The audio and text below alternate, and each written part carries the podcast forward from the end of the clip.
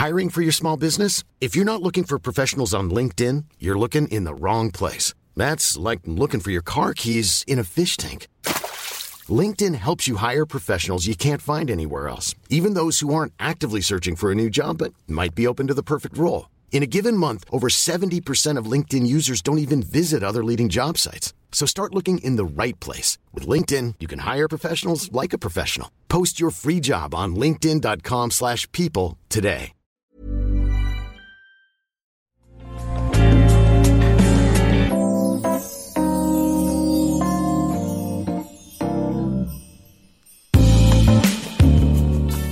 ¿Qué tal amigos? Muy buenas tardes, bienvenidos un día más, bienvenidos a este maravilloso y lamentable programa de radio de videojuegos que se hace aquí en twitch.tv barra Nachomon. No sé por qué le puse hablemos de videojuegos, tampoco sé por qué al final no creo un canal nuevo y lo creé en el mío, pero bueno, esto son cosas que pasan. Bueno, sí, era la pandemia y había que tener la cabeza ocupada. Programa 569, martes 4 ya de octubre, sí, es 4 de octubre. 3 y 35 minutos de la tarde. Pongo la cámara principal. ¿Qué tal estáis? Espero que muy bien. Buenos días para toda la gente de Latam que nos escucha desde, desde el otro lado del charco. Cada vez sois más. Cada vez sois bastantes más, aunque no lo, aunque no lo creáis. La cantidad de gente que empieza a escuchar este programa desde México, Argentina, Chile, Ecuador, etc., cada vez es mayor. Ahora mismo España es el sitio donde más se escucha, pero, pero, a este ritmo, mmm, yo no descarto, no descarto que en, en 2023 haya sorpaso, ¿eh? Yo no descarto que en 2023 tengamos un sorpaso y a lo mejor se coloque primero un México barra Argentina, ¿eh? O por lo menos muy, muy, muy, muy, muy, muy, muy igualado en este caso al, al, público español. Pero bueno, ¿qué tal estáis? Dice, tenías razón Nacho, cada vez me hago más al oído a esta nueva canción del programa y casi ni recuerdo a veces la anterior. Ya se me haría raro no tenerla. Gracias por amenizarme la tarde de estudio con las oposiciones. Haces un bien a la humanidad, dice Diego por aquí, ¿no? Eh, la canción está muy guapa, yo os lo conté. Que a mí eh, eh, me propusieron dos, ¿no? Bueno, dos o tres creo que fueron. Y la primera estaba bien y me acuerdo que dije, mmm, no, creo que fue también una segunda que tampoco terminaba de, encajar. Y cuando ya me presentaron esta última, al momento dije, esta canción... Esta canción es de café. Esta canción es de la tacita de café que nosotros tenemos ahí puesto como logo. Es la tacita de café que representa las tardes aquí, ¿no? Que precisamente lo que intentamos es, como dice aquí Diego, ¿no? Que comenta que le estoy amenizando las tardes de oposiciones. Un poco era eso, ¿no? Que todos los que estéis en el trabajo o todos los que estéis haciendo cosas en esta hora tan mala, ¿no? Porque es una hora. Es una hora de la siesta. Es una hora o para estar descansando o acabas de terminar la sobremesa y lo que tienes ganas es de eh, ponerte a hacer otra cosa, etcétera. Pues bueno, tú dices, bueno, voy a voy a poner a Nacho que va a hablar una horita, una horita y cuarto más o menos siempre. Va a estar ahí hablando de videojuegos, de la actualidad del día y es, ya digo, una hora peculiar, ¿no? Sé, sé que es una hora mala para muchos y, bueno, lo que intentamos también hacerla un poquito más llevadera, que de eso se trata. Dice, paso de siesta, que luego no me duermo hasta las 5. ¿Eres de esos o qué? Eh, ¿Tú eres de eso, hijo? Sí. Ay, ah, ah, yo no, yo puedo. Yo puedo. Yo sí me duermo. De, es más, me acabo de dormir una siesta. He dormido de. Me he dormido una. Son siestas pequeñitas, ¿eh? Me he dormido una siesta de 2 y cuarto a 3 he comido, yo almuerzo muy pronto, o lo, esto lo he contado alguna vez, creo. Yo suelo almorzar a la una y media. Tengo un horario, para estas cosas tengo un horario bastante británico. Igual que me acuesto muy tarde, eh, almuerzo relativamente temprano, ¿no? A la una y media, dos menos cuarto he terminado. Y a las dos y cuarto me estaba echando un ratito. Me he despertado a las tres. Y de 3 a 3 y 20 me he estado tomando un té. Este es el segundo. Este es el segundo que me tomo. Y poquito más, ¿eh? Poquito más. Dice por aquí, también suena canción de película de un determinado género. Eso también, Fride. Eso también suena. Pero eso es que tú eres muy mal pensado. Es que eres muy mal pensado. Yo no quiero decir nada. No quiero decir nada. Dice, microsiestas como los abueletes. Son las buenas, ¿eh? Son las buenas. Yo no tengo ni puñetera idea de esto. O sea, esto es lo típico que, que leen, ¿no? De los especialistas que te dicen, no, las siestas buenas son las cortitas, ¿no? Que tienen que durar entre 20 y 30 minutos, ¿no? Que no dure más. Yo, ya digo, me la, han sido 45 minutos Pero dicen que son las buenas, la verdad. Yo me he despertado bien, me sirve para para descansar, ¿no? Para reponer fuerza y sobre todo para encarar lo que queda de día, ¿no? Que yo hasta las 8 no paro. Eso lo estoy haciendo este año. O sea, con este año me refiero... me, pasa, esto lo dije eh, en septiembre, me pasa que para mí el año empieza en septiembre. Aunque sea en enero, el año natural, para mí cada año nuevo es como septiembre, como los profesores, ¿no? Como los cursos escolares o como las temporadas también un poco de fútbol o de deporte en general. Y, en septiembre me propuse no trabajar, de verdad, más allá de 7 y media, 8. Digo, oye, mira, escúchame. Trabajas 10 horas al día, a veces te toca también trabajar los fines de semana. A esa hora descansas, desconectas y listo, ¿no? Que muchas veces lo típico de a lo mejor paraba a las 8, entrenaba o cenaba y me ponía luego a hacer más cosas. Eso lo estoy consiguiendo. Creo que solamente he trabajado una noche de, de todos estos. de todo este mes de septiembre. Y era porque lo necesitaba, ¿no? Era obligatorio tirar eso. Dice, con sueño acumulado las mejores siestas son las de 5 horas. Eso también, ¿eh, Diego? A veces los fines de semana, ya os dije que este fin de semana cayó una de esas siestas. Cayó una de esas siestas. Dice por aquí, una duda, ¿sigue en el programa la portada de Verbatim? Sigue por aquí, el problema es que, claro, es que esta es la clave. El Verbatim está aquí abajo. Eh, es que no quiero moverme mucho, porque si no se va a dejar de escuchar en el micro y lo voy a lamentar por la gente de, Spotify y de Apple Podcast. Pero el cartel de Verbatim está aquí abajo, ¿eh? Lo tengo aquí abajo. Donde. ¿Veis aquí el dedo? Aquí. Donde están los juegos de Sega Mega Drive. Pues ahí está, justo un poquito más bajo. Está el logo de Verbatim. Pero claro, ahora lo tapa. Eh, lo tapa el. El panel, ¿no? De, suscriptores, de seguidores, etcétera, ¿no? Que ahí está un poco la, la clave, que es que eso es lo que lo tapa. Dice Faro, el británico ellos comen a las 12. A mí comer a la 1.30 me parece de lo más normal, ¿no? Bueno, Farowell, yo te digo una cosa. Eh, es un poco británico y te cuento, o sea, ellos comen más temprano, pero te cuento un poco por qué en el sentido de que en España el almuerzo es más tarde. Esto no es broma, ¿sabes que los informativos de televisión están puestos a las 3 de la tarde?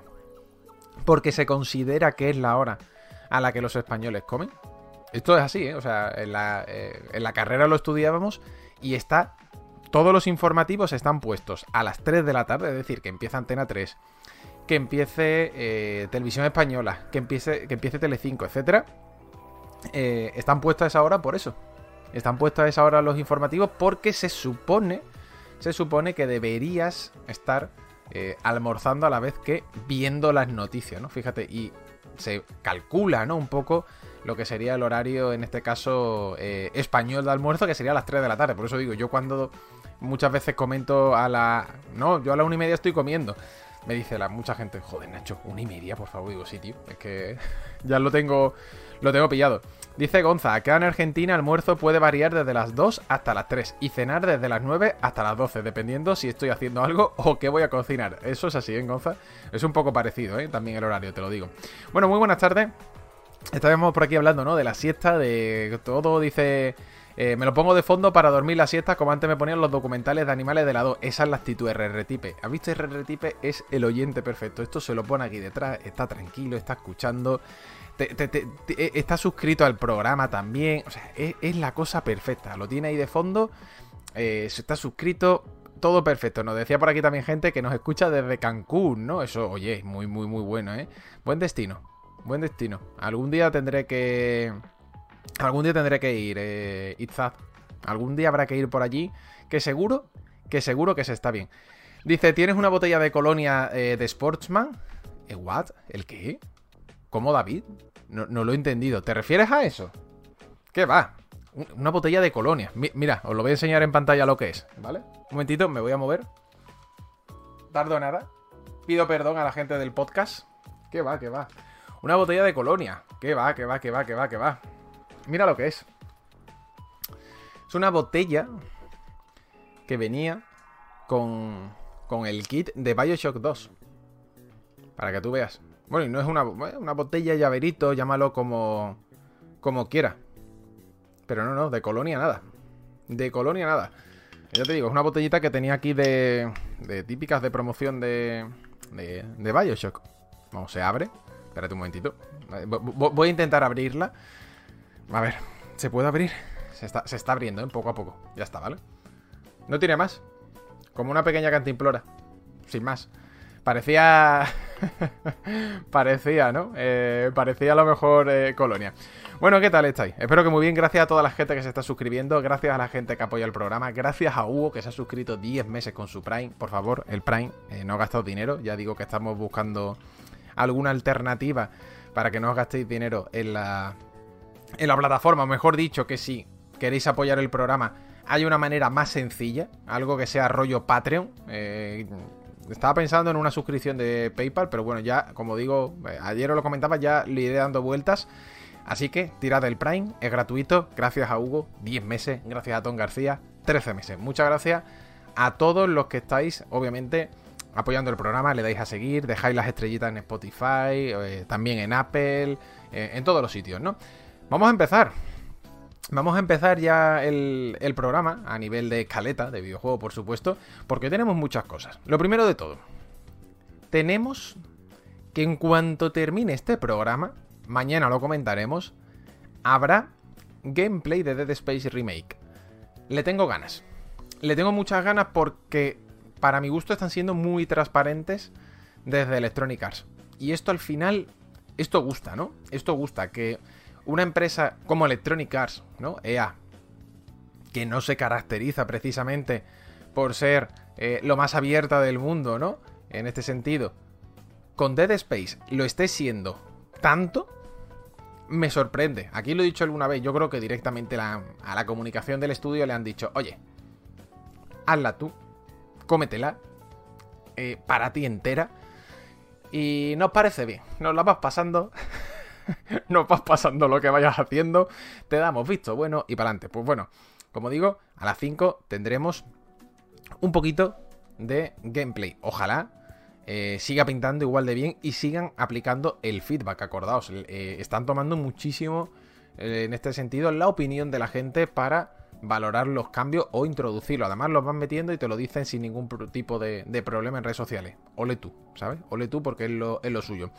Vamos a comentar también en este sentido, bueno, con Dead Space no hay mucho más que comentar, la noticia es esta, pero vamos a hablar de Play, porque vamos a hablar de Play por parte móvil. Ha dicho Sony que quiere invertir bastante más en el mercado móvil y vamos a hablar de las VR2. Eso por un lado. Vamos a comentar cositas también de un Zelda Final Fantasy Tactics que estaba ahí en desarrollo y que finalmente no salió. Muy interesante, de verdad, muy, muy, muy, muy interesante.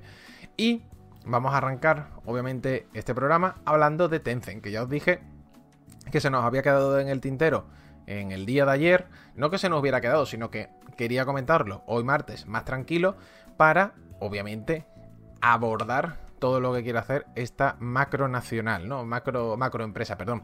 Decía por aquí, los DA sacan algo de Dead Space automáticamente después de que los de Callisto Protocol sacan algo, ¿no? Están ahí, ahí. Eh, es más, que Callisto Protocol salga tan pronto, entre comillas, con tan pronto me refiero a nada, quedan dos meses. Yo creo que responde obviamente a que no quieren pisarse. No quieren pisarse y sobre todo quiere ser Calisto el primero de ellos, ¿no? Aunque bueno, ya sabéis que las declaraciones que, que se hizo por parte de, de nuestro querido director de Calisto Protocol, con, bueno, si hay que echar horas de 10 y 12 horas, si hay que echar días de 10 y 12 horas diarias, pues no pasa nada, es lo que toca. Es como, amigo, amigo, ya, ya, ya, criticamos aquí en su momento esas declaraciones, no vamos a volver a entrar en ellas, pero fueron un poquito, un poquito no, fueron bastante feas, ¿no? Vamos a empezar con Tencent, porque hoy tenemos dos noticias de este tipo. Una también relacionada con Sony, que luego lo abordaremos en el, en el bloque correspondiente, donde mmm, vamos a tener bastante chicha. Vamos a tener bastante chicha. Os leo por aquí antes los comentarios, antes de entrar en la primera noticia. Dice, yo creo que le están enseñando porque tiene la competencia de Calisto.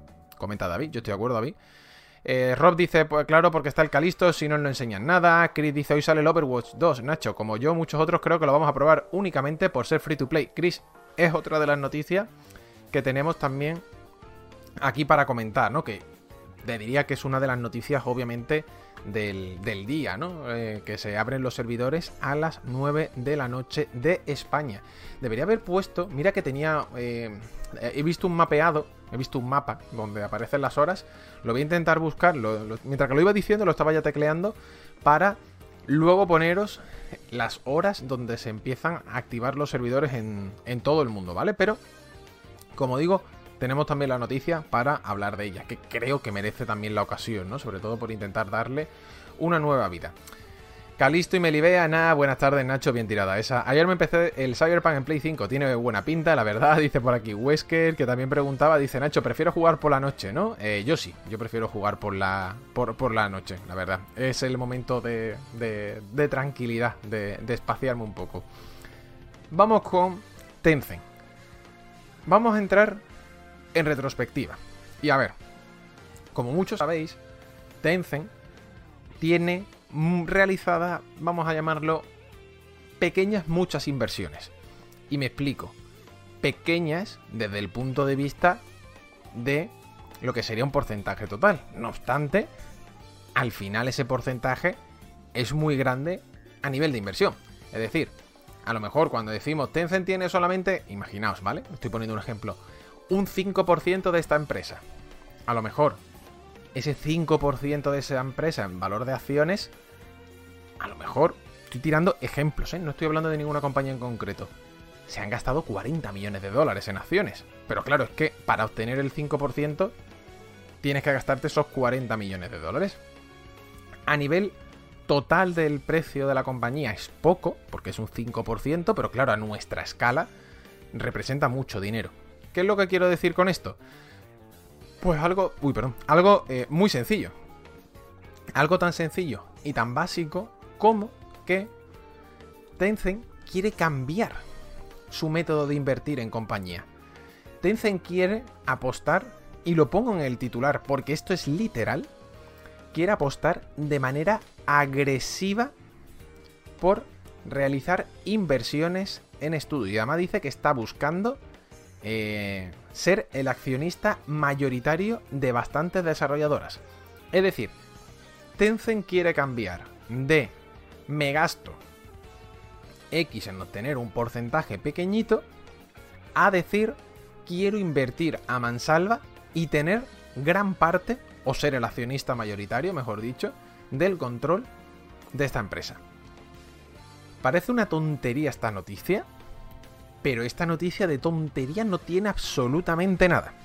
Pero nada. Porque significa que Tencent va a modificar su manera de comportarse después de una década. Tencent lleva realizando, como eh, dice la propia noticia escrita por Paula, ¿no? Y como aquí hemos hablado muchas veces, estas inversiones pequeñitas que lo que le sirve es para tener control en todos los lados. Control pequeño, control minoritario, control para sentarse, como siempre digo, en los sillones, ¿no? De las empresas.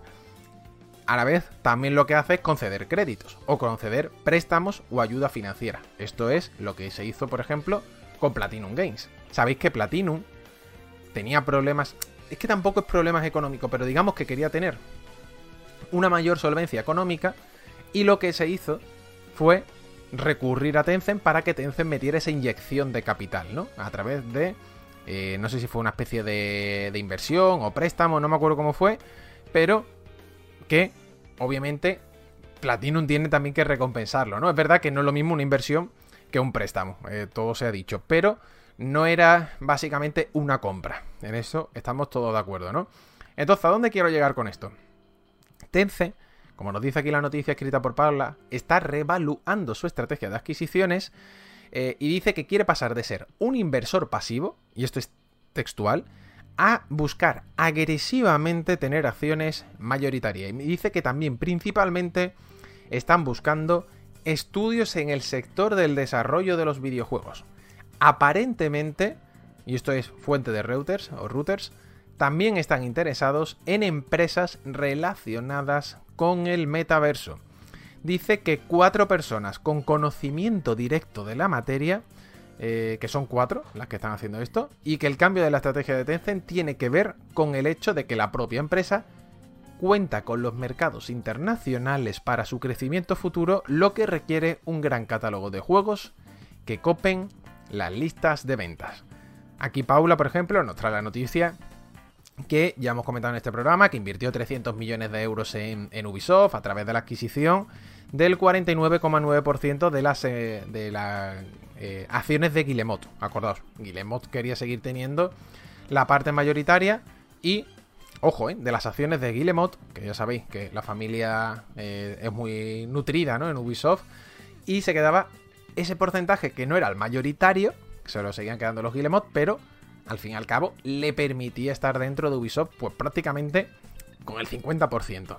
Es decir, 49,9 es la diferencia, ¿no? Como yo, yo siempre digo, de eres casi el propietario, pero no lo eres. El propietario soy yo porque tengo ese 0,1 más. Ese 0,1 de diferencia es mío. Ya está. Ese 50,1, pues ese 0,1 es mío. Para dejar claro que yo soy el propietario. No quiero entrar mucho más en detalle, pero oye, o sea, más en detalle me refiero, expandir más esta noticia porque tampoco creo que dé para, para más, simplemente llama la atención cómo estamos viendo este cambio de rol de Tencent y cómo va a empezar a realizar inversiones en, en otras empresas, ¿no? Que ya por cierto, y como puntualiza aquí muy bien en la noticia, hay acciones en Epic, en Activision Blizzard, en Front Software, acordaos que compró no hace mucho un porcentaje también de Front Software junto con Sony. Noticia que por cierto ahora vamos a ampliar también respecto a lo que sería la compra de, de acciones de Front Software por parte de Sony, que no Kadokawa, que es el grupo principal, la editora de Pug, eh, etcétera, etcétera, etcétera, y que tiene el 100% de Riot, de Sumo y de la desarrolladora de Warframe, ¿no? que es Digital Extremes. ¿Qué os parece la noticia? ¿Qué parece... ¿Qué me contáis? Voy a leer los comentarios y damos el salto a la siguiente noticia, Mr. Cookie. Muchas gracias por esa suscripción. Dice, solo venía a dejar el aviso de sub. Gracias por el programa, Nacho. Pues gracias a ti, Mr. Cookie, por esa suscripción, de verdad. Muchas, muchas gracias. Comenta Iván. Ese señor lo mismo te compra SNK que manda asesinar a un periodista en la embajada de Turquía. Es un hombre renacentista, dice Iván. Vale, estáis hablando por lo. Me he comido los comentarios de anteriores, pero estoy, estáis hablando, sin más, de eh, los señores jeques árabes, ¿no? De Arabia Saudí. O sea, nada más que con ese comentario de Iván, ya sé por dónde van un poco los, los tiros. Dice Pebardo, Tencent es un tiburón. Es cuestión de tiempo que se coma a empresas como Ubisoft. Buen melón. Buen melón. Mm, la duda que yo tengo respecto a este a esta, esta noticia, ¿no? O este, esta información que saca Reuters o Reuters eh, es saber dónde va a meter ahora el dinero. ¿Dónde quiere meter los huevos? ¿En qué cesta? Esa es la única duda que yo tengo ahora mismo, Bardo. Saber dónde va a poner los diferentes huevos Tencent de cara al futuro. Y me da la sensación, esto es opinión, ¿eh? Como siempre. Ya hemos leído la noticia. Me da la sensación de que van a ir a por una grande. Es decir, y tú dices, hostia, Nacho, si se han gastado el 49,9%, o sea, han comprado el 49,9% de las, de las acciones de Guillemot, eh, que Ubisoft es un gigante, ¿no? Lo es. Pero me refiero a que van a ir a por más. Que esos 300 millones de dólares se van a quedar cortos. Esto es opinión personal, ¿eh? Se van a quedar cortos con las inversiones que quieren realizar de cara al futuro. Y me da que van a ser o desarrolladoras o editoras muy tochas. Porque esta información que publica la agencia es una información que seguramente, seguramente no, está muy contrastada. Y si la publican es porque digamos que el paso para hacer la inversión está más cerca de lo que parece. No es un, bueno, vamos a invertir agresivamente dentro de 5 años. No, no, no. Ya. Tienen planeado empezar a meter pasta en muchísimas empresas desde ya.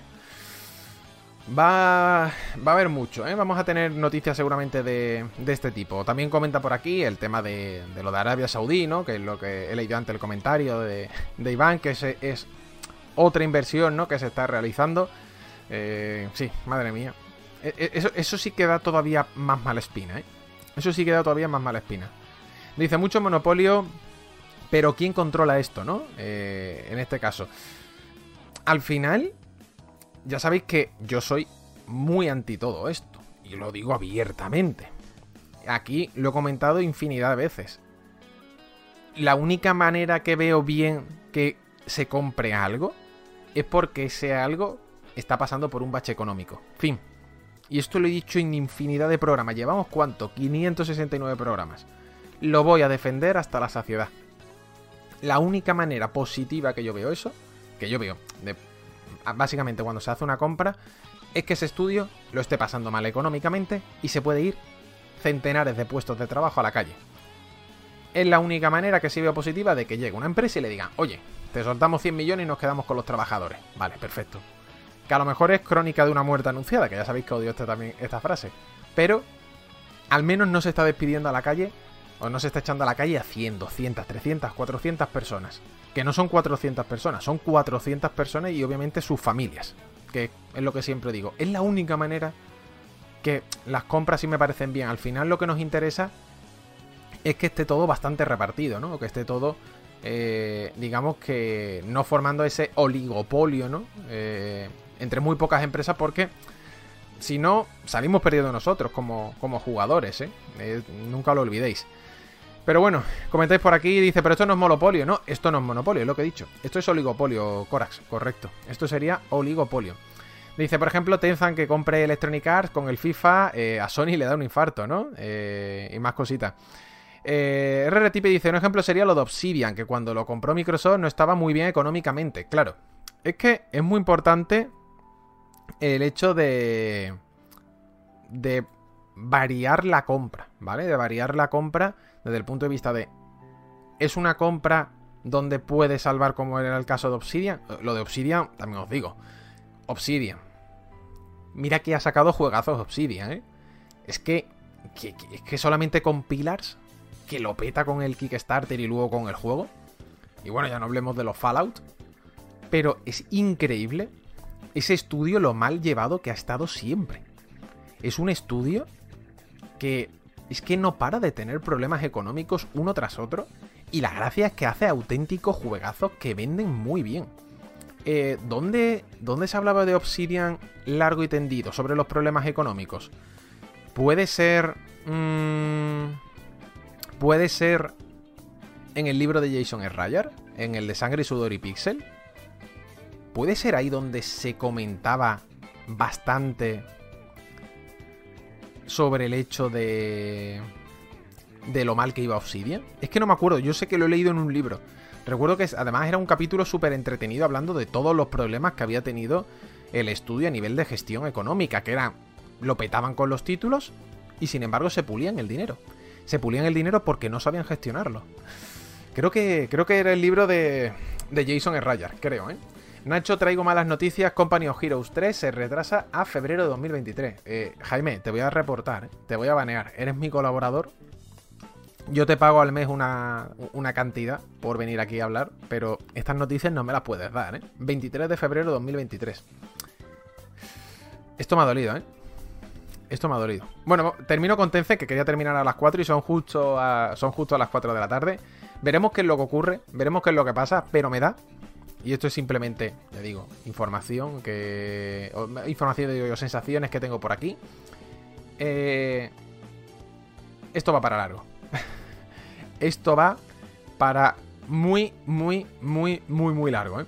Esto va para muy largo. Ya os lo digo yo. Ya os lo digo yo que esto vamos a tener noticias en algún momento de Tencent ha hecho no sé qué, pero bueno.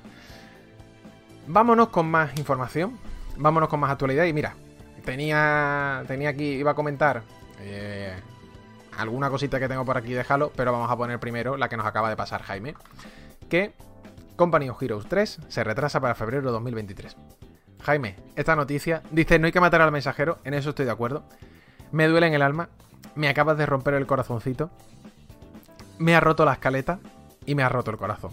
Fíjate que precisamente esta mañana estaba yo diciendo, hostia, tío, tengo que reservar la coleccionista, que la coleccionista es la hostia, ¿eh? es súper preciosa. Y digo, le tengo que dar, le tengo que dar a la, reserva, pero no, va a ser que no. va a ser que la coleccionista se retrasa eh, un poquito, ¿no? Mm, el comunicado, como estáis viendo, bueno, el comunicado a la página web de Eurogamer, eh, Eurogamer UK, nos pone básicamente que están puliendo el juego. Que están puliéndolo, que están ajustando el feedback y también el gameplay. Ya está. O sea, que el juego no estaba listo. Mm, así de claro. Ojo, os digo una cosa. Bienvenido sea. Es decir, si este juego iba a salir dentro de un mes, porque salía dentro de un mes, y me iba a salir roto, a nivel de, bugs, de errores, eh, llámalo como quieras, bienvenido sea el retraso. Siempre, siempre. Cualquier retraso, porque creen que el juego no está acorde a lo que debería a nivel de calidad, siempre va a ser bien recibido. Porque si no, ya sabéis qué es lo que ocurre. Si no, ya sabéis que tenemos nuestro nuestro querido Cyberpunk 2077. Así que, bueno, me, duele, me duele porque le tenía muchas ganas. Pero también os digo, es lo mejor que puede ocurrir. Dice por aquí, nunca me pareció que Company of Heroes eh, fuera por buen camino después del 1 y no creo que hayan demostrado nada excepcional en ninguno de sus otros proyectos más allá del primer eh, Dawn of War. Fíjate, Lagier, que no te creas, a mí la expansión de, Rusia, eh, la expansión del invierno, que era, la, era sobre todo la, la campaña en, con la Unión Soviética, ¿no? Y demás. Esa campaña, muy guapa. Muy guapa. Pero muy, muy, muy, muy, muy, muy chula. Yo me lo pasé muy bien, te lo digo de verdad, con, con esa campaña. Ojo, ¿eh? Opinión personal. Y creo que con el 2 lo petan. Con el 2 también sale muy bien. Lo que sí es cierto es que el 1 es el más novedoso, el 1 es el que llama la atención y el 1 es el, que... bueno, el que, el que causa más ese, digamos que ese, ese boom, ¿no? Otros que no querían competir con el Ragnarok, dice por aquí, yo estoy arreglando con unos amigos a ver si esta noche le damos al Overwatch. No comentáis por aquí. Pasado mañana Nintendo Direct de la peli de Mario, dice Rumba aquí un poco, eh, etcétera, etcétera, ¿no? También, ah, no, que es verdad lo del Nintendo Direct. Ah, que yo creí que era broma. No, no, lo habéis pasado, es verdad. Han anunciado un Nintendo Direct de la película de Super Mario. Hostia, suerte poniendo eso es verdad, nos pasa aquí, Jaime. Pero un momento, espérate, me, van a romper la escaleta. Jaime, escúchame, tú eres el mensajero. Pero el mensajero me está rompiendo la escaleta. ¿Por qué están saliendo tantas cosas? llevamos una temporada sin salir cosas. ¿Qué está ocurriendo? ¿Qué está pasando? A ver, va a haber un Nintendo Direct, en efecto, el próximo 10 de junio. 10 de junio, digo yo. El próximo 6 de octubre. He leído la fecha al revés, ¿no? Por ser de esto de. estadounidense. Eh, sobre, ¿verdad? Sobre la película de Super Mario Bros. Hostias, ¿esto ponerlo en YouTube? En YouTube digo yo. Bueno, en YouTube y en Twitch. Te la juegas, ¿eh? Te la juegas. Te la juegas seguro. Te la juegas seguro porque tienes, tienes premio gordo. Pero bueno, otra noticia más que tenemos en el día de hoy y que nos rompe, como digo, un poquito la escaleta. Cosas que ocurren. Bueno, hemos hablado de Tencent, hemos hablado de Company of Heroes, que esto sí nos ha roto mí la escaleta. Hemos hablado sobre, en este caso, el Nintendo Direct dedicado a la película Super Mario. Y continuando con la escaleta que sí tenía preparada, ojo, esto es. Aquí, esto sí era información ya que tenía preparada y no nos lo habían roto. Me llama la atención esta información que da Windows Central. Y precisamente la traigo porque es Windows Central. Que esta gente no da puntada sin hilo. ¿Vale? No da, obviamente, nada al azar. La, expresión puntada sin hilo, no sé si es muy española, pero espero que, que, que la gente del otro lado del charco la entienda. Básicamente es que todo aquello que se hace tiene, digamos que un fin, ¿no? Windows Central ha informado, y en la noticia viene dentro, que puede que estemos ante el último Halo con el motor eh, Sleep Space Engine, ¿no? El, motor gráfico eh, que se ha usado. Y que la idea es cambiar a Unreal Engine. La idea sería cambiar a Unreal Engine 5 porque al parecer, al parecer, esta es información, ya digo, de un... También se usa, ¿no? En Latinoamérica, ¿no? Dice por aquí Devil Turco. Pues entonces, perfecto. Al parecer, los problemas que ha tenido en gran medida Halo Infinite y el staff, ¿no? Y el equipo de 343 ha sido debido a este motor, ¿vale? Ha sido debido a este motor. Es una noticia que no sé qué os parece, en cierta medida eh, no la esperábamos, no la esperábamos. Con Halo Infinite no terminan de surgir, no terminan de, salir problemas, es uno tras otro. Llega hasta cierto punto que creo, lo digo en serio, creo que no hay mes que Halo Infinite no esté presente aquí. Creo que todos los meses, desde que salió el juego hace un año, todos, ¿eh? Hemos traído alguna noticia de Halo Infinite. Quitando el inicio, que fueron noticias positivas, porque el juego, dentro de lo que cabe, gustó. Yo el primero, ya lo he dicho. Eh, tuvo una gran cantidad de jugadores, etcétera. La recepción fue relativamente buena. Después de ese primer mes, más o menos, que cayó muchísimo el número de jugadores en, el online. Y empezaron a retrasarse los cooperativos. Empezaron a retrasarse los pases de temporadas. Empezaron a retrasarse todos los contenidos que había programado. Se fue perdiendo base de jugadores, como digo, etcétera, etcétera. Desde ahí, creo que todos los meses hemos hablado de Halo Infinite y ha sido para mal. Todo esto unido a que poco a poco va perdiendo personal eh, el equipo de, de 343, ¿no? Pues en este caso, ya digo, eh, básicamente comentan esto, que, y esta es la noticia, todo apunta a que Halo podría estar saltando a Unreal Engine. Lo mismo de siempre, no traemos rumores salvo que estos rumores vengan de buena fuente. Y este es el caso. Windows Central, como digo, y vuelvo a tirar de, la expresión, no da puntada sin hilo. ¿Qué os parece? Yo creo que es un buen cambio. Yo creo que e, e, es, lo necesario. Al final, eh, lo pone muy bien el tweet, ¿no? Aunque, aunque esté en inglés, que es que las herramientas para desarrolladores eran inexistentes a nivel de, ayuda para el staff de 343. Es decir, se tenían que pelear con el motor. Así de fácil. Y eso es lo peor que te puede pasar. Lo peor que te puede ocurrir a nivel de desarrollo es que te estés dando de hostias con en general el motor y nadie te echa ayuda. Esto es lo que le pasó a Cyberpunk 2077. ¿Por qué? Porque CD Projekt Red es su motor, pero claro, el motor no estaba expresamente hecho para este tipo de cosas. O no estaba expresamente hecho para hacer un Cyberpunk, sobre todo en primera persona. Y esto es lo que ha ocurrido. Que así ha salido luego el juego. Que había muchos problemas. Sobre todo, han hablado infinidad de programadores sobre lo complejo que era crear la IA del juego, porque decían que el motor, básicamente el motor de CD Projekt Red, que no daba, que no daba, que decía que es que no, no, no, no había, que, donde, que no había para rascar. Y esto pasa. No es casualidad que la propia CD Projekt Red vaya a utilizar Unreal Engine para su siguiente motor. O sea, para, como siguiente motor para su siguiente The Witcher. No es casualidad. Además, ya lo sabéis, en este sentido, Epic contó que iba a estar dándole apoyo directamente a todo el equipo a nivel de herramientas, porque así ellos también les servía para ver cómo funcionaba el motor con un mundo abierto. Quid pro, eh, pro quo, no hay más. Así de claro. Eh, por dejar unas conclusiones, eh, bienvenido sea, ¿vale? bienvenido sea. Bienvenido sea el hecho de que haya un cambio y ese cambio sea para mejor. Me da muchísima pena todo lo que está pasando con Halo Infinite. Pero muchísima. No pena en sí por, obviamente, eh, los millones. Es Microsoft. Me suda los. Perdón, me suda los cojones. Que pierda más o menos dinero. A mí me da pena por la cantidad de gente que está detrás de este juego y que tiene que estar tirándose de los pelos.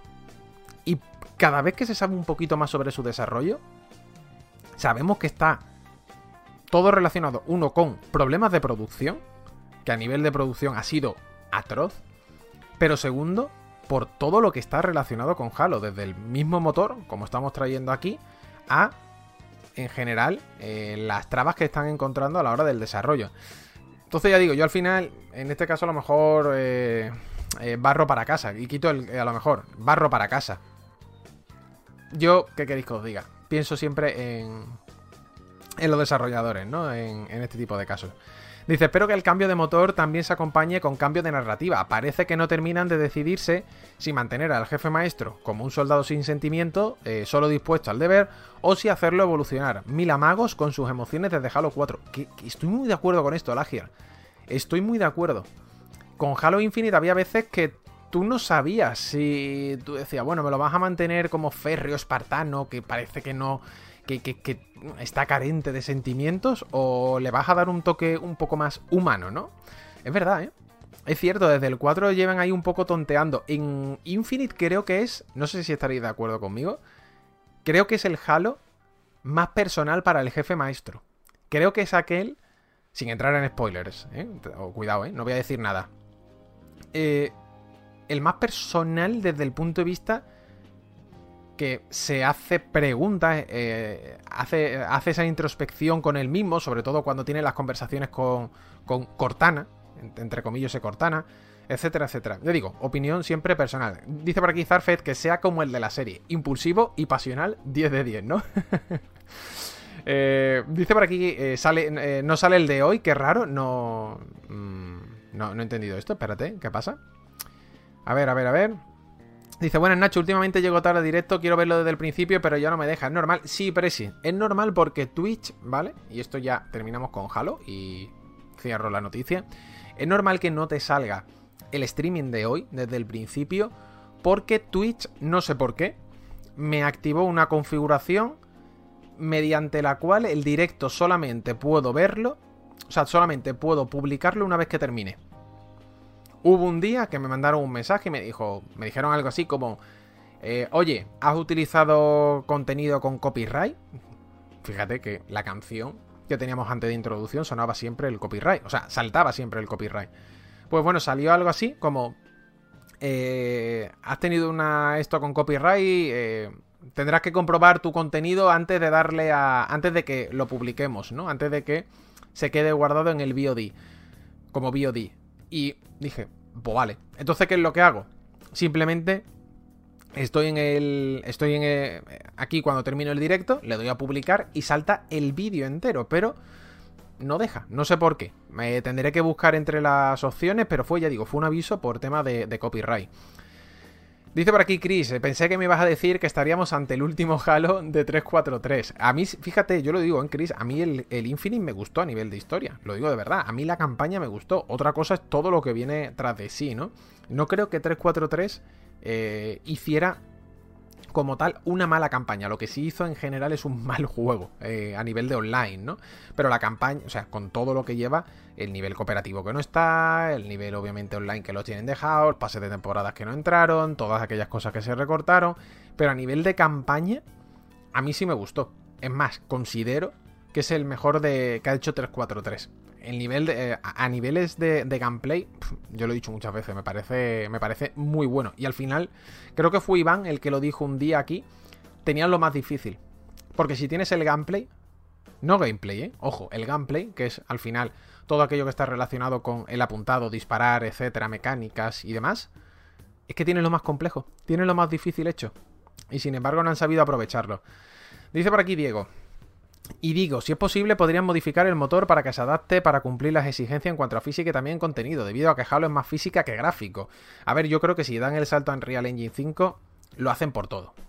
Lo hacen por todo. Ya no es solamente contar con todo el soporte de Epic y tener al final eh, un motor que va a ser más conocido, que van a utilizar muchísimos estudios y por tanto vas a tener más documentación para eh, programar. Esto es importantísimo, nunca lo olvidéis cuando tú estás al final trabajando con una herramienta, lo mejor que te puede pasar, y esto me vais a dar la razón seguro todos los del chat o los oyentes, lo mejor que te puede pasar es que Internet esté inundado de tutoriales.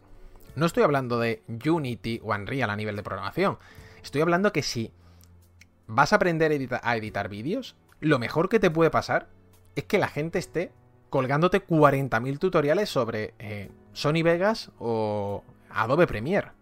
Es lo mejor siempre, porque vas a tener los recursos para aprender. O vas a tener los recursos para eh, tenerlo, digamos, que las cosas más fáciles. Es igual que Photoshop. Tío, si tú tienes Photoshop o tienes Lightroom, lo mejor que te puede pasar es que tienes hasta la saciedad tutoriales para aprender a usarlos. Y que si tienes una duda, te digo yo que si tienes una duda, ah, tiras, haces así, dice eh, Google, tal, tal, tal, buscar. y te sale seguramente esa misma duda que le ha preguntado otro usuario que se llama Paco en el año 2017 y te aparece respondida. Esto es lo que tiene básicamente cuando se usan más programas. Entonces, por eso muchos estudios al final van a ir dando saltos o cambiándose en este tipo de casos mm, a motores que puedan tener mayores soluciones, ¿no? Porque al final lo importante es que no te pegues un tiro y no sea un quebradero de cabeza. Pero bueno, gracias, gracias a Miguelón, suscrito con el Prime. 10 meses en total, Miguelón. Ole tú. Y Marky Mark 912, que se suscribe 21 meses. Grande Marky Mark, muchas gracias a todos, de verdad por el apoyo, ya sabéis, con el Prime es gratuito y es de hecho lo que quiero, no, no gastéis dinero. Nos vamos a la mini pausa, volvemos ahora con el Zelda Fit Final Fantasy Tactics y comentamos cositas de Overwatch 2 y nos vamos con Sony PlayStation que yo diría que es la noticia fuerte de hoy. Ahora volvemos, ¿vale? I'm Sandra, and I'm just the professional your small business was looking for. But you didn't hire me because you didn't use LinkedIn jobs. LinkedIn has professionals you can't find anywhere else, including those who aren't actively looking for a new job but might be open to the perfect role, like me. In a given month, over 70% of LinkedIn users don't visit other leading job sites. So if you're not looking on LinkedIn, you'll miss out on great candidates like Sandra. Start hiring professionals like a professional. Post your free job on linkedin.com/people today. Hey, I'm Ryan Reynolds. At Mint Mobile, we like to do the opposite of what Big Wireless does. They charge you a lot, we charge you a little. So naturally, when they announced they'd be raising their prices due to inflation, we decided to deflate our prices due to not hating you. That's right. We're cutting the price of Mint Unlimited from $30 a month to just $15 a month. Give it a try at mintmobile.com slash switch. $45 upfront for three months plus taxes and fees. Promo for new customers for limited time. Unlimited more than 40 gigabytes per month. Slows. Full terms at mintmobile.com. 4 y 21 de la tarde, continuamos aquí, ¿no? En este Hablemos de videojuegos, programa ya número 569, es martes, es 4 de octubre, buenos días para toda la gente de Latan, como siempre. Comenta por aquí Strinake, totalmente Nacho, eh, Stack Overflow es GOT, ¿no? Eh, es que al final, fíjate que tú te has ido a, a Stack Overflow, que, que al final es para desarrollo, pero es que ya digo, yo, fíjate, Strinac, que estaba hablando de Google en general, incluso de la propia YouTube. A mí me flipa, de verdad, los tutoriales que se curra la gente en YouTube. Es algo, es algo con lo que yo he alucinado toda la vida, de verdad, pero desde hace mucho tiempo, o sea, con toda la vida me refiero desde que, bueno, YouTube está más, más, más, eh, más normal, ¿no? A mí, por ejemplo, eh, me fascina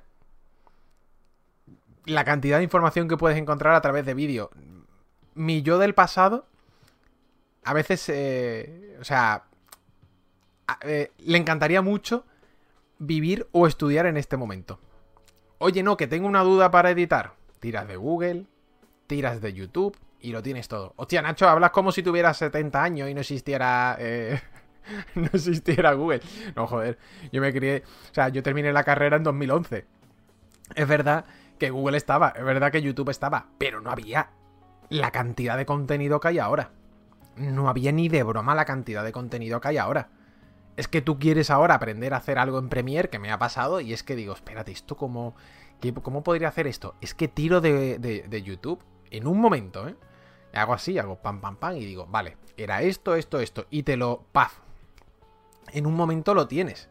Es que es más fácil que nunca, ¿no? Eh, hoy en día poder eh, obtener, esta, información, ¿no? Eh, dice, yo recuerdo todavía de joven hacer trabajos con Encarta. Parra, que yo los he hecho. Yo tengo todavía los CDs de Encarta. Es más, esto no es broma. Hace poco, y cuando digo hace poco fue hace un mes aproximadamente, estuve recogiendo parte de, mi, de mi cuarto antiguo, ¿no? En la casa de mi padre. Y estaban los CDs de Encarta. Y dije, ¿los tiro? Y no los tiré me los guardé. O sea, los CDs de Encarta, yo los sigo teniendo todavía.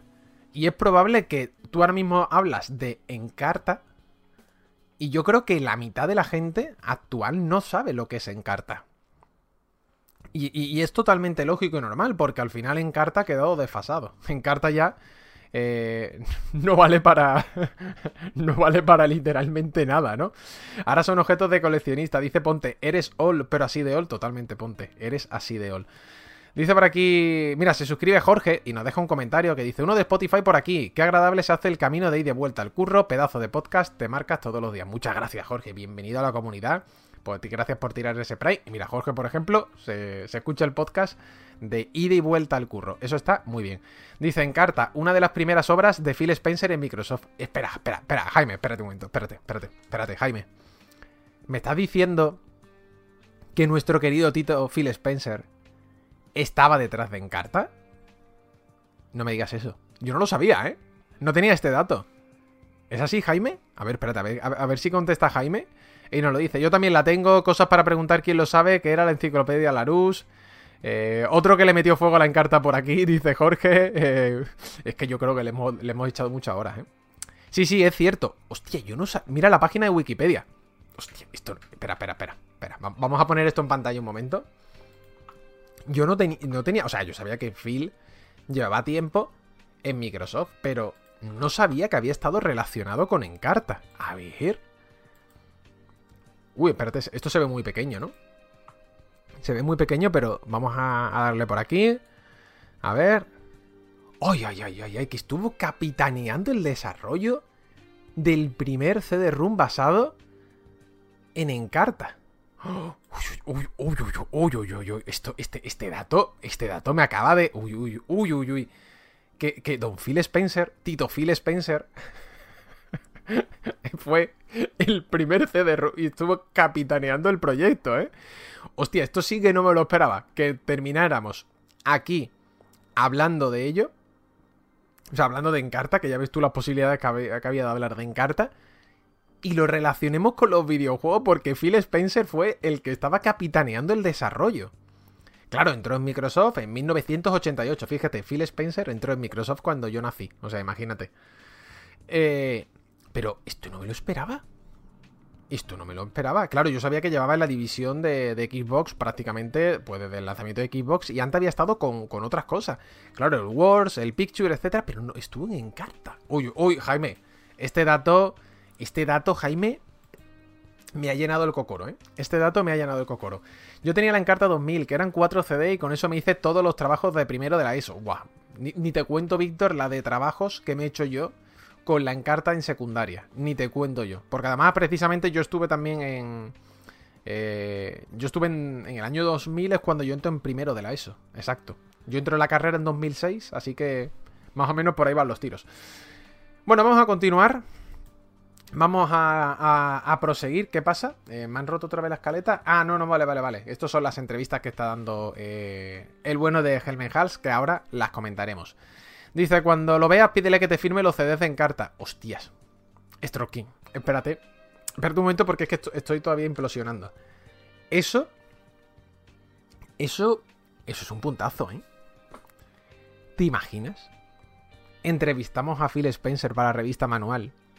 Y yo en lugar de darle un juego, le doy los CDs de la encarta. Ojo, ¿eh? Ojo, Stropkin, que acabas de tocar... Yo Stropkin, no te quiero decir nada, pero acabas de tener una idea cojonuda. Acabas de tener una idea muy, muy, muy buena. Extremadamente buena. Para el día que entrevistemos a Phil. Que esto va a ocurrir, ¿eh?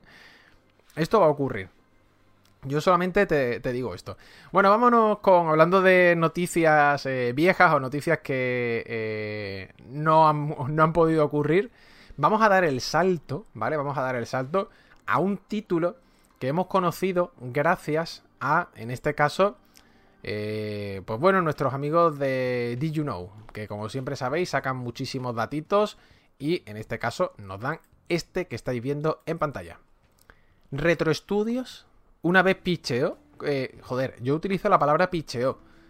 Eh, ¿Cómo se traduciría pichear o pitch en español? ¿Cómo sería? ¿Enseñó? Eh, esbozó, ¿no? Yo creo que sería esbozó, ¿no? Más o menos. Pero bueno, lo, digo por si alguien no conoce el, término pichear, ¿no? A nivel de tantear, proponer, ¿no? Proponer, sí. Bueno, pues propuso un juego de Zelda que fuera como Final Fantasy Tactics. vamos a leer la información porque mola muchísimo, de verdad. Dice por aquí Iván, eh, no hay traducción directa. Es que no hay traducción directa, ¿verdad, eh, Iván? Es que yo ya digo, cada vez que toca hacer eso, se habla de, bueno, vamos a pitchear, ¿no? El producto, ¿no? O, el, pitch, ¿no? Es como que, joder, es como fútbol, que fútbol al final se, ha quedado la palabra y la palabra es inglesa, ¿sabes? Pues esto igual. Dar con la picha, bien tirado, Samu, pero no, no, va a ser que no, ¿no? Dice, para los que comprendemos por hacer un pitch, no tenemos, ¿no? Es que es eso, es como mmm, hacer, sí, proponer, ¿no? O tantear. Tantear no sería Strophy, sería más proponer, te diría, lo que ha puesto Fran, ¿no? Enseñar un prototipo. Sí, ahí está, enseñar un prototipo.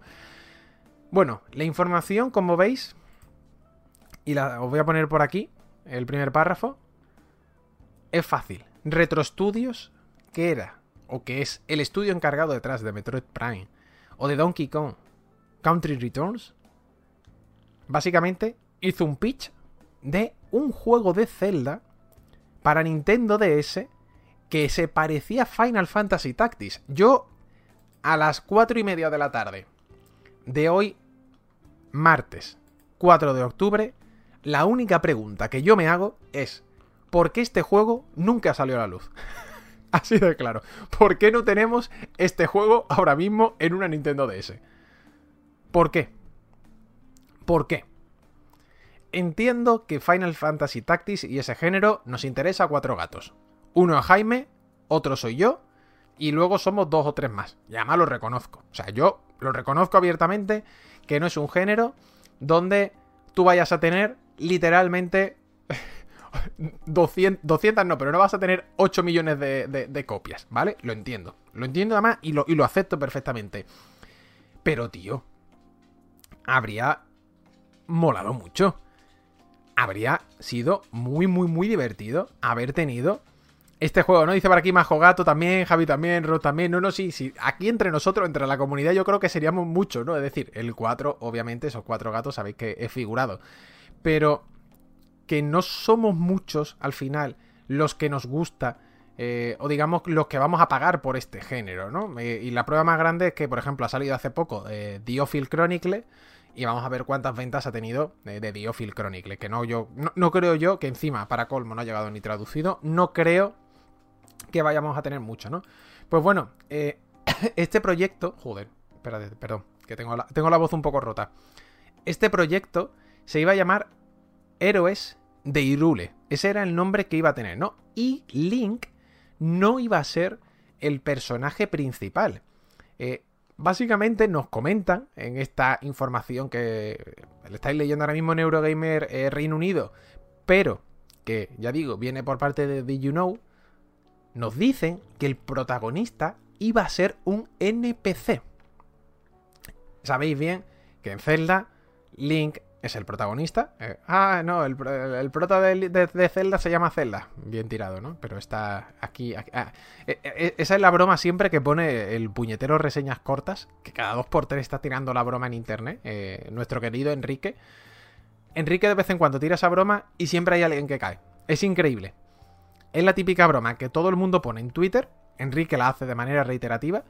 Y siempre hay alguien que pica. Es increíble. Pero bueno, no iba a ser Link el protagonista de este nuevo título, sino que iba a ser eh, un NPC. Y nos dicen también que los héroes titulares habrían sido eh, Dunar de Goron, un luchador brusco y duro, Serif de Rito, un paciente eh, luchador, Krell de Zora, que encarnaría la Trifuerza, y bueno, que el prólogo habría contado la historia de un intento fallido de Link por salvar a la princesa Zelda de Ganon, y que dice que afortunadamente los tres héroes, más obviamente, este NPC, notaron la ausencia de Link y lo rescataron, ¿no? A partir de aquí, bueno, se desarrollaría la historia y que el gameplay iba a ser combates, básicamente por turno, estilo Final Fantasy Tactics, donde íbamos a tener pues todo el universo de Zelda eh, a su alrededor, ¿no? Eh, decían que, bueno, que lo que querían en el presente, dice que los jugadores habrían asumido en este caso el papel de Cory, porque íbamos a tener dos planos temporales, que esta es otra, y que no hubiera ni tanta mazmorra, ni tanto combate, ¿no? Eh, que sería básicamente eh, un mix, ¿no? Yo con esto lo que entiendo un poco del artículo es que vamos a tener rollo Triangle Strategy. A nivel de mucho texto, y no lo digo de manera negativa, ¿eh? sino que íbamos a tener mucho texto a nivel de conversaciones y cada cierto tiempo, pues los combates. Que ojo, digamos que se asocia un poco a lo que teníamos con como Final Fantasy Tactics, ¿no? O dice Eliosi, como el juego de Digimon. Hostia, fíjate que Digimon yo creo que lo de mucho texto lo lleva a un plano bastante más superior. Es más, a mí Digimon, lo está jugando este verano, ¿eh? por eso sé de lo que. Sé, a lo que te refieres, Elioxi. Creo que el juego de Digimon abusa demasiado de texto. Es más, te diría que el juego de Digimon que se vende como si fuera un juego de combate por turnos, te diría que es más una aventura gráfica. Lo digo en serio, ¿eh? Creo que es más una aventura gráfica que un juego de combate por turnos. En Digimon estás más tiempo realmente tomando decisiones por la aventura conversacional que combatiendo por turnos. Esto es opinión, ya digo, eh, totalmente personal. A lo mejor alguno me dice, hostia Nacho, pues yo creo que sí hay tanto combate. A mí me parece que hay más conversación, más toque de aventura gráfica que otra cosa. Pero repito, esto es como siempre eh, opinión personal. Pues bueno, eh, lo de Digimon es una novela. Sí, es que es eso, Rob. Es que es una especie de aventura barra visual novel y te le meten un poco de combate. Mm, no es 13 Sentinels, porque 13 Sentinels te diría que va por otros derroteros. Porque 13 Sentinels sí, cuando se pone con el combate, también lo tiene más bestia, pero Digimon es que creo que apuesta todavía más por esa visual novel. Eh, ya digo, opinión, ¿eh? Vamos a... Uy, espérate, que se me ha quedado aquí, he cogido un poco. Vamos a saltar de noticia 4 y 35 minutos de la tarde. Seguimos aquí en Hablemos de Videojuegos. Dejamos por aquí este reportaje, ¿no? De la gente de Eurogamer que ha sacado la. Bueno, la gente de Eurogamer a través de Digiuno Gaming. Os voy a pasar el enlace por si queréis consultar o leer más información. Yo lo he resumido de manera muy escueta. Me habría gustado, de verdad, me habría gustado que esto hubiera salido. Esa es la, esa es la realidad. Me habría gustado mucho que hubiéramos tenido esto entre nosotros. Dice por aquí, el juego de Digimon es para dejarlo aparte, en serio. Píllense el, Cyber Sleuth mejor y mira que tengo ambos, ¿no? Un modo poco texto en todos los juegos. Ya, el Digimon es una visual novel con elementos de Tactics. Estoy de acuerdo, Bardo. Es que lo que he dicho, para mí es más aventura barra visual novel que, que táctico.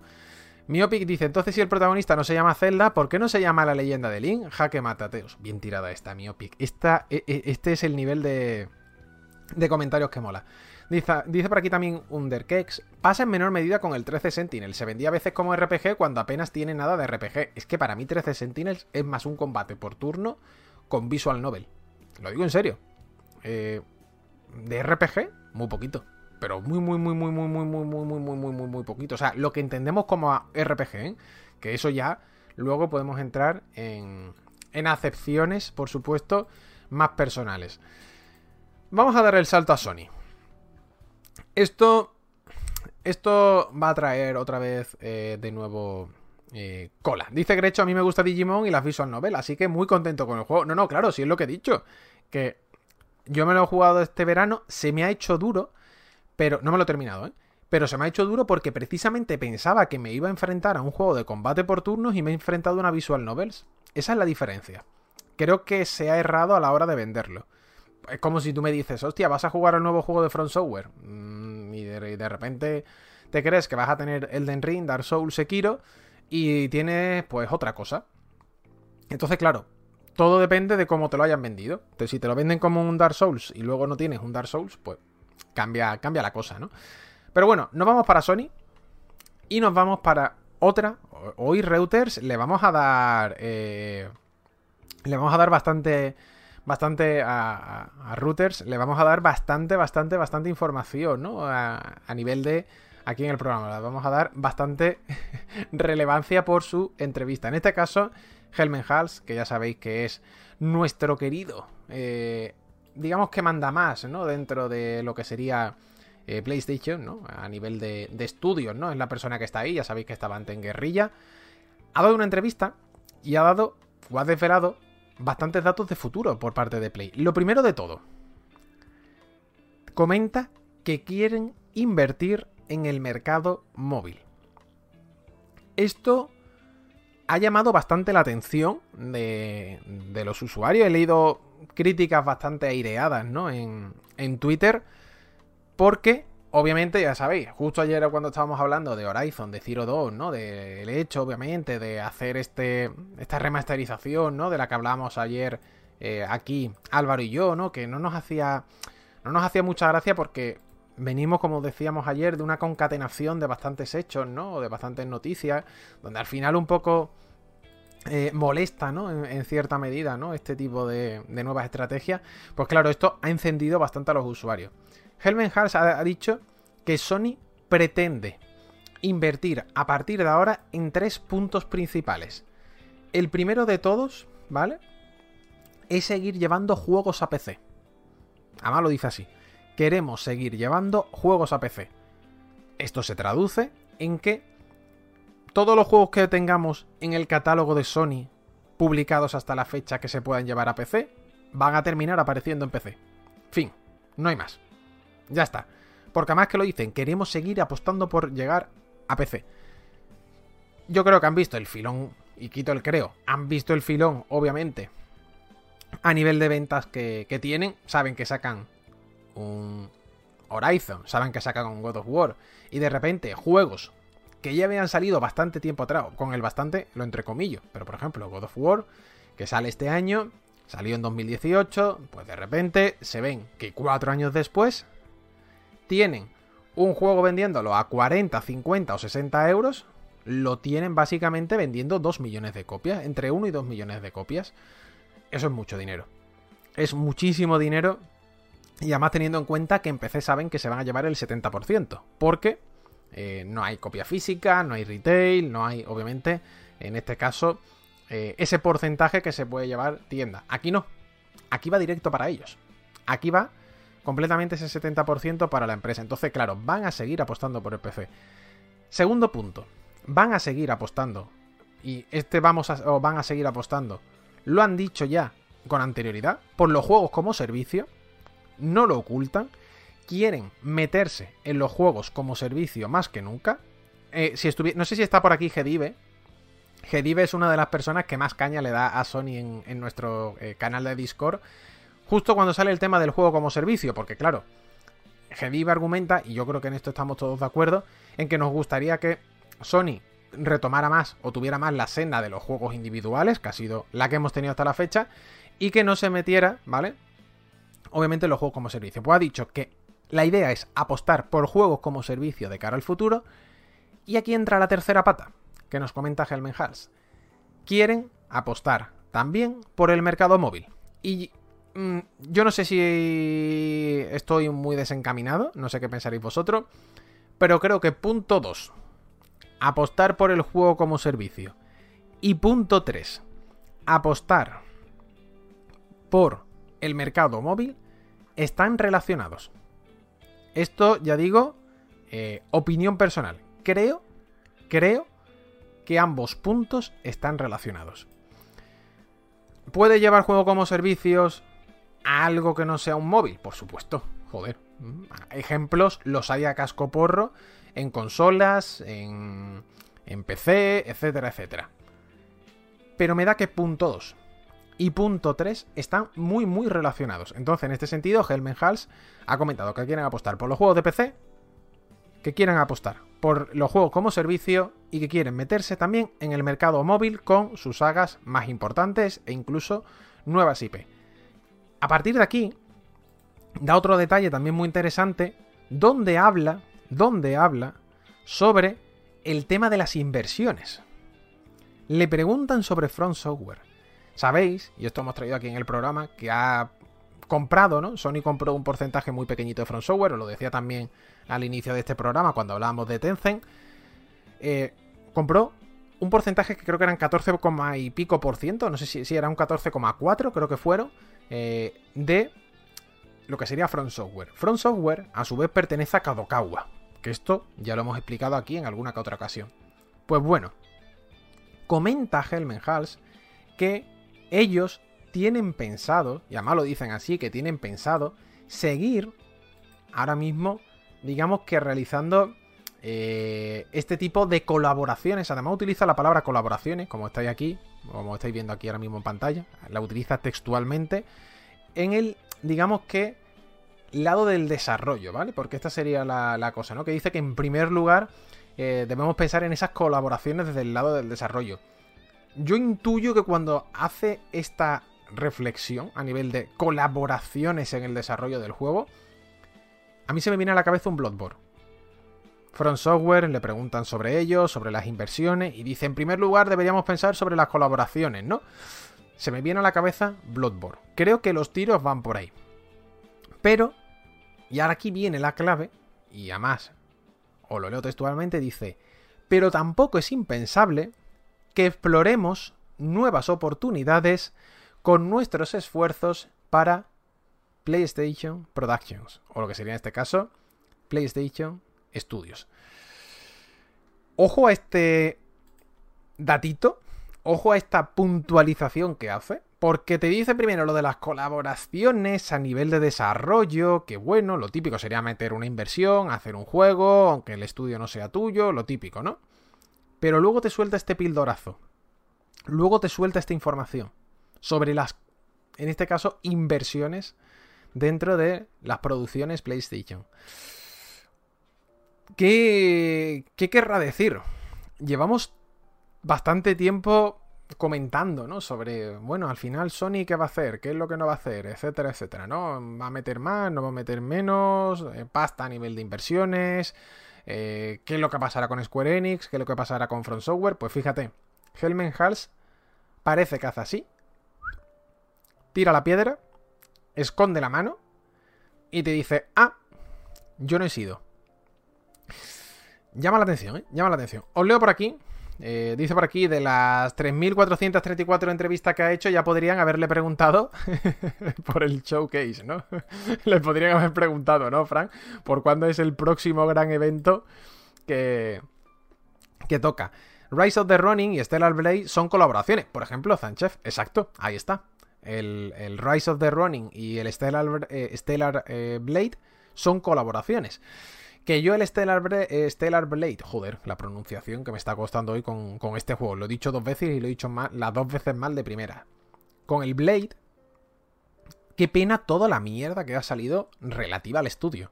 Porque era un juego que a mí me gustaba, o sea, y me gusta lo que se ve, pero como ha salido tantísima porquería del estudio, al igual que ha pasado con el Bucón, que es que de verdad me da mucha rabia que juegos que me gustan después leas que muchos de sus creadores son unos auténticos mierdas. Y mierdas textualmente. Mierdas con todas las letras y todas las palabras y en mayúscula, en negrita y cuerpo... Eh, y fuente Tiny New Romance o Arial, mejor, con cuerpo 78. Lo digo de verdad, qué coraje me da, macho, estas cosas. Porque me, duele. Son juegos que pintan muy bonitos, lees lo que dicen sus creadores y tú dices, ala, ya, ya estamos, ¿no? Ya estamos otra vez. Comenta por aquí Van Fanel. No solo Reuters, eh, ahora mismo están saliendo entrevistas de Germen en todos lados, hasta en Famitsu, que dice que después de estas entrevistas va a ir a Japón, ¿no? Sí, me lo ha pasado eh, el bueno de, Pesadilla, me ha pasado que están saliendo entrevistas en más sitios, ¿no? La estaba publicando. En este caso también, por ejemplo, he visto que la ha publicado Axios, que Nivelion ha puesto el, eh, el tweet. De hecho, dice que, por ejemplo, que los juegos como servicio eh, van a venir de equipos recién adquiridos y también de otros equipos internos ya de Sony, ¿no? Que no todos van a ser IPs originales, lo que os he dicho, que también habrá IPs nuevas, pero esto es que ya digo, creo que se habrá repetido en todas las entrevistas, como es algo lógico, ¿no? Que los títulos single, player van a seguir siendo eh, los más rentables para ellos y que podrían venir más títulos intergeneracionales, ¿no? Y que va a ser estudiado caso por caso. Mm, lo de los intergeneracionales, cero sorpresa visto lo visto este año, si me dicen que el año que viene otro de los títulos que está ahí en el camino sale para PS4, véase un Spider-Man 2, me sorprendería cero. Me sorprendería cero, lo digo de verdad. Pero cero, cero, cero. Cero patatero. Dice por aquí, eh, pero yo veo bien que se metan en los servicios. Si han comprado más estudios es por algo, ¿no? Dice Majoato, ¿no? En cuatro años sacarán en PC el remaster y a seguir facturando el mismo, el mismo juego. Y dice Putin, el hijo de Putin, Me río mucho cada vez que, que, publica por aquí por su nick. Dice, móvil cuesta un cuarto hacer los juegos, si fracasan se hace otro. Correcto. Es el caso de Konami. Que Konami haga juegos de tan corto presupuesto es por eso. Fracasas, no pasa nada, se hace otro. El dinero gastado es poco, el tiempo es poco. Tiramos para otro y luego no duele eh, tanto, ¿no? Así que bueno. Dice, directamente ha dicho que sacan juegos en PC para poder seguir haciendo juegos tochos. Sí, sí. Si la idea es lo que he comentado antes, Jesús. La idea es seguir sacando juegos en PC para seguir teniendo una inversión extra. Que es que ya digo. Quitamos mucho mérito. No es que lo quitemos. Vamos a matizar. Damos por hecho que esta es la clave. Que es normal que se vendan uno o dos millones de Horizon o de God of War en PC. Pero es que son juegos que ya llevan tiempo en el mercado juegos que ya están súper amortizados.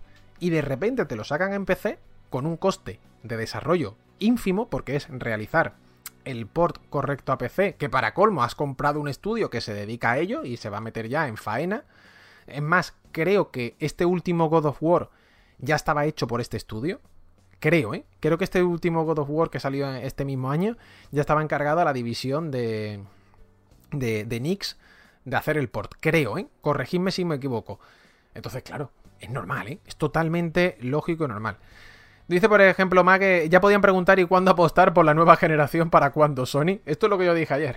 Que te pones a ver estas cosas y tú dices, coño, que nos hemos gastado. Bueno, yo en mi caso fueron 500 euros, ¿no? Pero los que paguen los packs nuevos, esa es otra. Esa es otra. La verdad es que molaría ya. Molaría tener ya un poquito más de más de chicha, ¿no? Más de más de cositas tanto por parte de Xbox como por parte de Play 5. Yo sé que soy un poco más crítico con ambas marcas en este sentido porque joder, me gustaría al final tener ese poco más, ¿no? Por el que has comprado la máquina, que lo tuvimos con Play 4, ¿no? Y con Xbox One. Em, pongo siempre el mismo caso. Sale 2013 Play 4 One, 2015 tú ya tenías un The Witcher. Tú ya tenías un Bloodborne, por ejemplo tienes ahí cositas, ¿no? Tienes ahí más cositas que ya no vas a ver en, eso. Nick se fue el de Spider-Man, dice Iván. Vale, ese fue el de Spider-Man, ¿no? ¿Y, quién hizo God of War, Iván? Fue Jetpack. Jetpack. Vale, vale, vale, vale. Jetpack. Es que yo digo, no me acuerdo cuál fue el que hizo Nix, eh, si fue el de Onixes, eh, si fue Spider-Man o God of War. God of War es, Jetpack y Nixes fue Spider-Man. Iván, gracias, tío, que eres nuestra Wikipedia aquí particular para esos datitos, ¿no? Que Sé que son un poco chorras, porque al 99% de la gente, pues bueno, no le, no, le importa, ¿no? Pero, ya digo, a mí me gusta al final siempre afinar en este sentido la información para que quede aquí bien dicha. Comentado todo esto, ojo a este dato. Sony aumentará sus planes de producción y quiere 2 millones, 2 millones de PlayStation VR o VR 2, antes de marzo de 2023. Sabéis que las VR 2 de Sony se han retrasado. Había muchos rumores de por qué iba a salir tan tarde. Yo creo que más o menos podíamos todo intuirlo, ¿no? Y era por la falta de producción, la falta de materiales, en general no es el mejor momento, etcétera, etcétera. Y Sony, digamos que eh, nos lo ha confirmado, entre comillas, porque la idea es intentar tener 2 millones de gafas antes de marzo. Producidas, ¿ok? ¿Qué es lo que ocurre? Aquí ocurren dos cosas. Uno, por un lado, te aseguras tener stock de las gafas si alguien las quiere. No vas a tener el problema de quiero comprarme una, unas VR2 y no puedo conseguirlas en el mercado porque no hay. Punto número 2. Esto necesita de una PS5 qué es lo que te interesa si tú sacas un hardware nuevo, que en este caso es eh, el hardware es o son las gafas de realidad virtual, a ti te interesa que haya PS5 en el mercado. A ti te interesa que tu consola esté en más hogares. En cuantos más hogares esté PS5, más probabilidades hay, básicamente, de que te compren las gafas. Esto es una ecuación muy sencilla. Porque si tú tienes una PS4, ¿Tú para qué quieres una gafa PSVR 2? Fin. ¿Vale? Fin. O si tú tienes una PS3, ni te cuento ya. Entonces, claro, esto responde, ya digo, a dos movimientos bastante lógicos. Uno, aumentar la producción. Dos, que haya más PS5, porque estas navidades, acordado, entre estas navidades y el siguiente trimestre, Sony quiere vender varios millones de Play 5 hasta meterse en los 36 en marzo, a 31 de marzo. Yo no sé si va a llegar. Yo no sé si va a llegar y además ven los precios y ya los packs no se venden amigos. Ya los packs de PS5 a 830 pavos ya no se venden. Antes salían los packs de 600, eh, salían packs de 600, 700 euros y dolía, pero la gente los compraba todavía. La gente todavía los compraba. Ahora no. Ahora, de hecho, puse ayer stock en MediaMark un pack que sale con FIFA 23, con Gran Turismo 7, con Ratchet Clank, con eh, también un DualSense adicional, con una tarjeta de 50 euros de crédito de, para Play Store. O sea, fíjate todas las de cosas que trae. 830 euros. Ese pack todavía se puede comprar. Ese pack lleva ya 24 horas y cualquier persona lo puede comprar. Aquí la clave es, en este caso se dignarán a bajar el precio o simplemente van a tener, en este caso, digamos que, por llamarlo de alguna manera, esperar a ver si alguien lo va comprando. Yo os digo, nosotros ponemos los enlaces para que la gente los compre. Nosotros vemos cuando alguna compra se efectúa. Literalmente, cada vez que poníamos antes un enlace de Amazon, de Fnac, del Corte Inglés, de MediaMark, de cualquier tienda se vendía. Desde que hemos puesto este nuevo pack en el día de ayer, hemos vendido un total de cero unidades. Cero. Este es el dato. Nosotros al final, en este canal, que lo gestiona prácticamente Borja, ¿no? Eh, porque Borja es el que más tiempo está poniendo eh, enlaces y cositas. Somos, ya digo, poquitos. Somos 4.000 personas. Que no, tampoco, son, tampoco, tampoco somos tanto, ahora que lo pienso. Pero creo que es significativo el hecho de que no se haya vendido ni una consola ya eh, con esta nueva oleada, ¿no? Y obviamente el pack en este sentido lo que afecta es el precio. Estoy convencido. Dice, yo compré mi PS5 de salida a 4.50, ¿no? ¿Quién me iba a decir que comprarla de salida iba a ser más barata que dos años después, ¿no?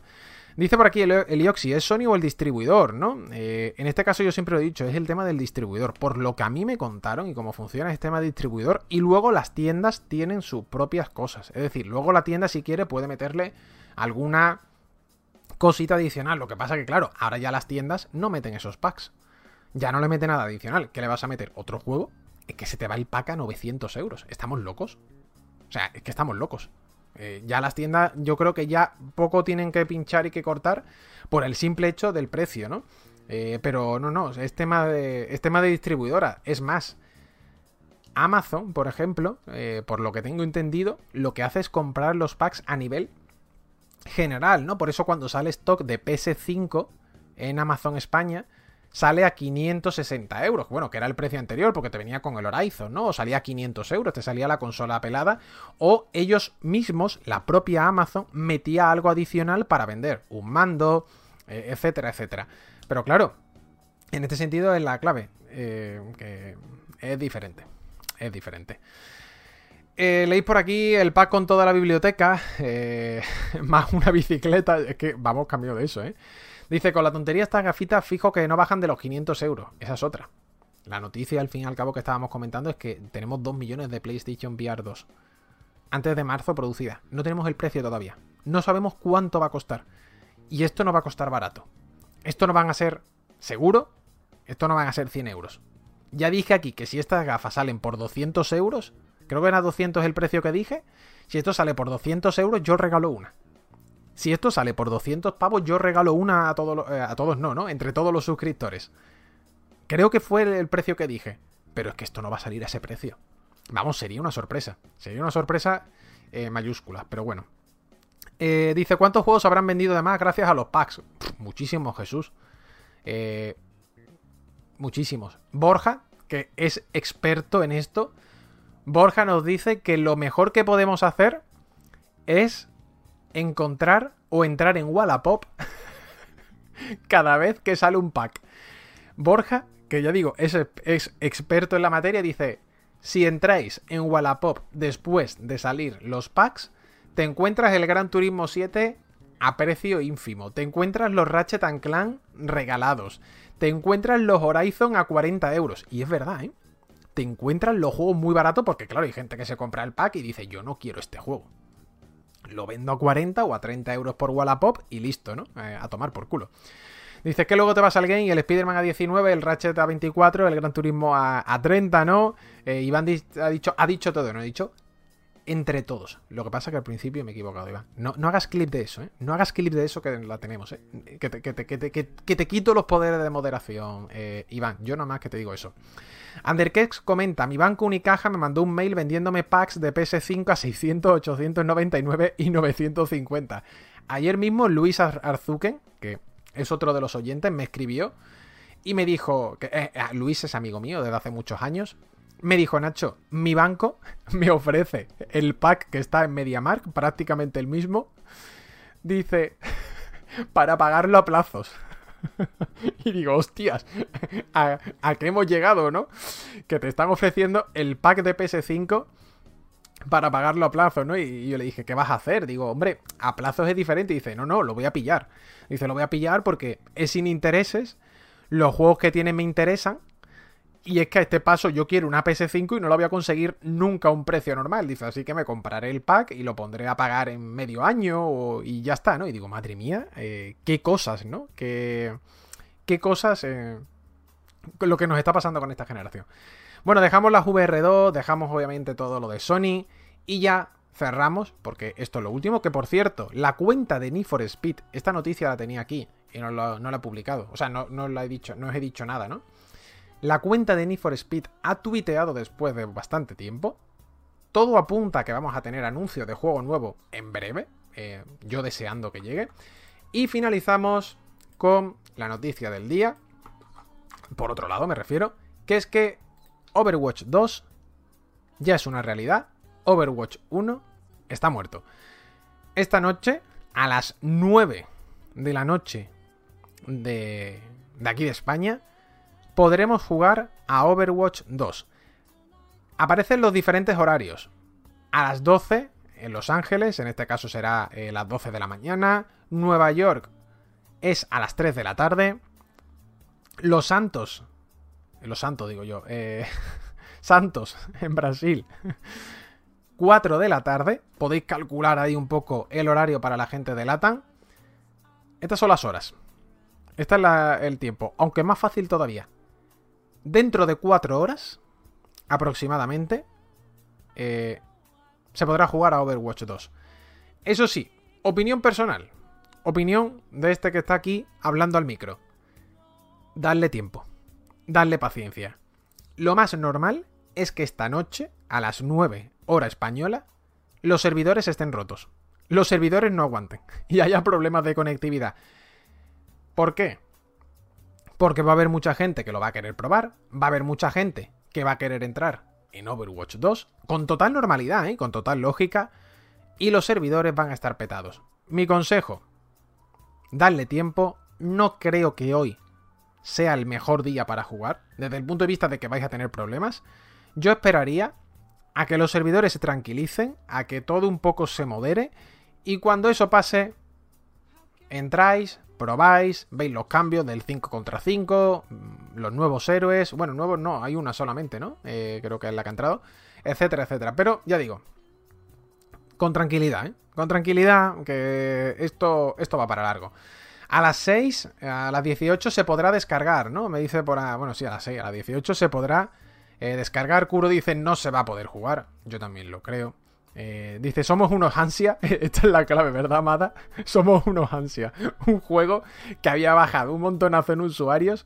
Sale free to play y de repente todo el mundo para adentro, ¿no? La verdad es que sí, estas cosas... Eh, eh, ocurren, ¿no? Dice Linkros, Kimiko y la nueva reina, ¿no? Yo es que ya digo, no, no estoy muy puesto en, en Overwatch. Le, jugué, os lo he dicho aquí alguna vez, jugué a la beta. A la beta jugué bastante. Luego tengo el juego y el juego lo tengo precintado. el juego lo tengo precintado. Literalmente sigue con el plastiquito. Tal cual. Y mira que a la beta, a la beta le eché taco de horas, ¿eh? Pero muchísimas. Luego salió el juego y no entendí por qué no, no me dio ese plus. No sé, cosas que, que, pasan. Como también te digo una cosa. Yo ahora mismo Yo ahora mismo mi vida se la lleva el Den Ring. Llevo 10 horas de juego. Estoy cumpliendo lo de echarle todos los días un ratito. Le dije dos horas. Al final, depende. El domingo le eché cuatro. Ayer le eché una hora y media. Estoy ahí, por las tierras, tierras intermedias, dando vueltas. No tengo ni puñetera idea de dónde ir. Eso es grandísimo. Este juego es enorme, tío. Ayer de repente estaba dando una vuelta y me encuentro una catacumba. Y digo, ¿cómo que una catacumba? Pero es que me voy a otra parte y me encuentro otra. Y luego te das cuenta que la catacumba es la mitad de un Dark Souls. ¿Qué me estás contando? esto es enorme. pero, pero, ¿por qué me haces esto, From Software? o sea, entro en la catacumba y digo, bueno, va, esto será cortito. Cortito, me llevé una hora y media. Me llevé una hora y media dando vuelta por la catacumba. Y digo, pero, ¿qué me está...? pero, esto no puede ser. Estas cosas no pueden suceder. he perdido... No he perdido, entiéndeme. Yo que pensaba que iba a seguir y ya está. Y luego llega una torre, en Liurna creo que se llama, una torre. Y digo, nada, la torre será cortita una polla como una olla. La torre era enorme. Perdón por la expresión de nuevo. La torre era enorme. Y otra vez dando vuelta por ahí, yo digo, pero, pero, pero, pero, ¿qué me estás contando? Esto es muy largo. Eh, dijimos de, hacer un especial del Den Ring en noviembre. Yo espero llegar a noviembre con el juego completado, ¿eh? Yo espero, pero es que no sé ni para dónde ir ahora. es que no lo sé. O sea, tú me dices, ¿para dónde tienes que ir? Y te digo, no lo sé. Yo estoy con el caballo dando vueltas. Encuentro un edificio, entro, me pego con la gente y, poco más, ¿no? Eh, no lo sé. 80 horas llevo y me queda la mitad fácil. No, no, sí, sí, esto... Esto, esto va para largo, ¿eh? Esto va para largo. Dice Manuel, ni de coña lo acabas para noviembre. Yo creo que no, ¿eh? Yo creo que no. Yo creo que esto... En, en noviembre puedo llegar bastante avanzado. A noviembre puedo llegar con 50 o 60 horas. Que no está mal.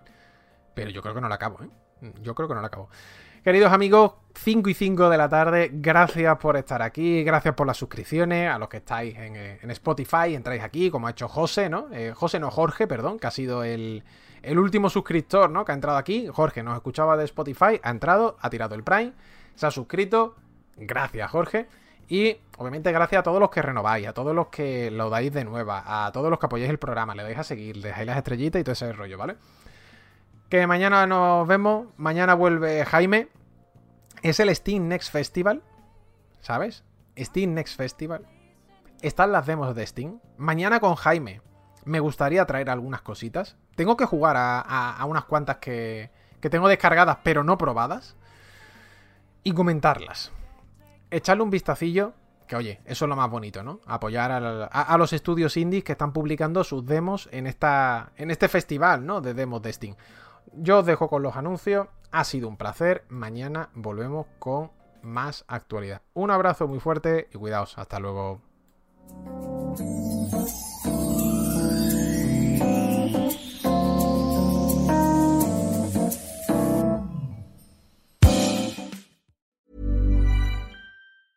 Planning for your next trip? Elevate your travel style with Quince. Quince has all the jet setting essentials you'll want for your next getaway, like European linen premium luggage options, buttery soft Italian leather bags, and so much more. And is all priced at 50 to 80% less than similar brands. Plus, Quince only works with factories that use safe and ethical manufacturing practices. Pack your bags with high-quality essentials you'll be wearing for vacations to come with Quince. Go to quince.com/pack for free shipping and 365-day returns.